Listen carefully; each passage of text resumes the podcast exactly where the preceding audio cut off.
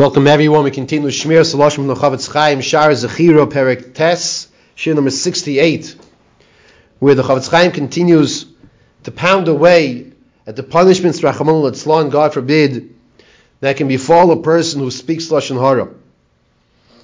And he says, V'gam nasa achar kach merkova l'klipa hatmeya hanikres Lashon Hara.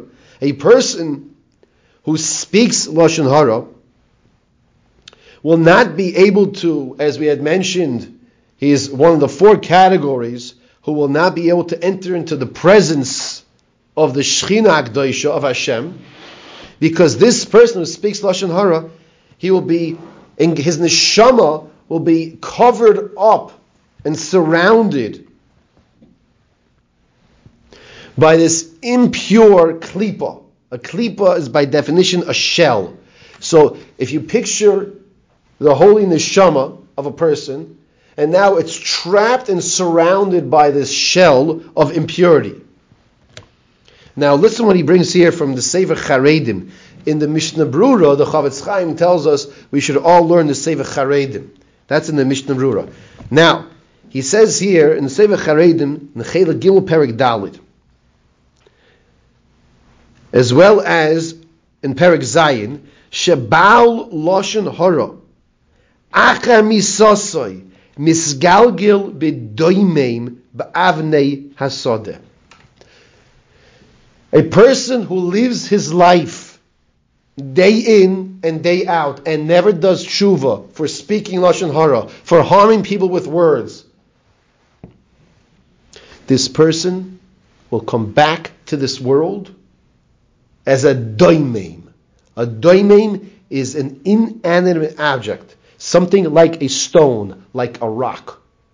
The person will know that he was a human being. The person will know this.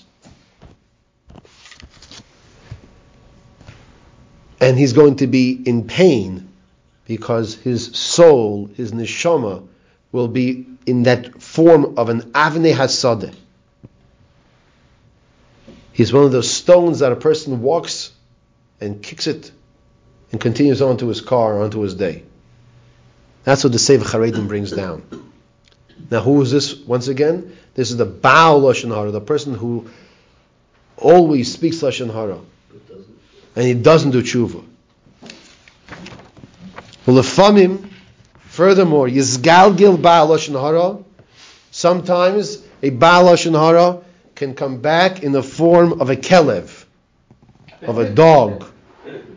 It's not too funny when it happens. No. Because the person knew he was once a human being. He was once a Yid. He was a Jew. And now he is a dog. And there is a story which is documented that Rav Avigdor Miller Zatzal was once walking in the streets of Flatbush, because that's where he lived, and he turned one corner, and there was a dog that was following them. And he eventually got back to his house, the shul where he was attached to the house, and he turned around to the dog, and he said, You had your chance, now leave.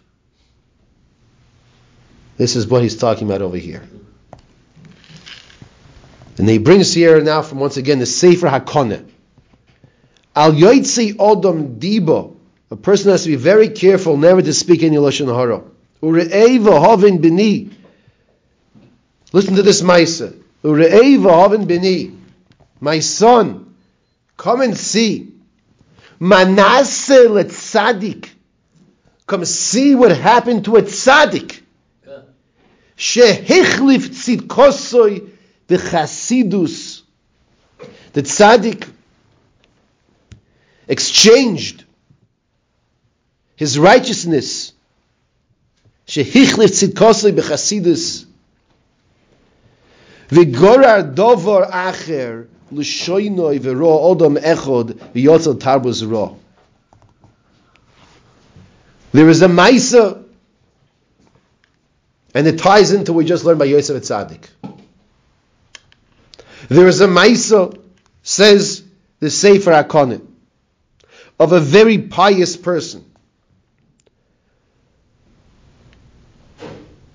But yet, at the end of this man's life, his tongue was dragged throughout the streets by a pig.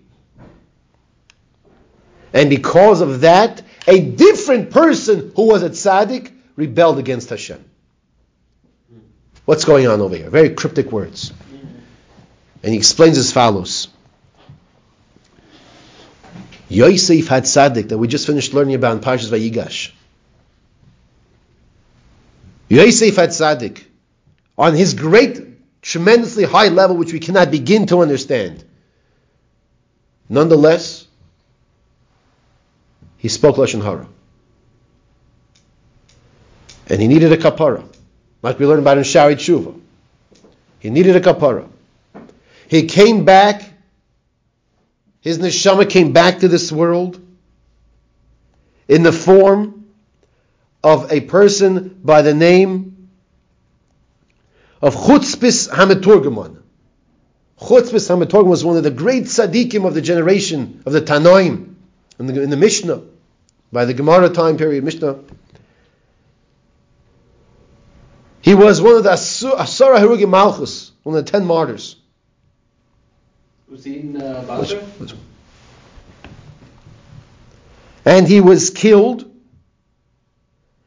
and a swine, a pig, took his tongue and dragged it through the streets.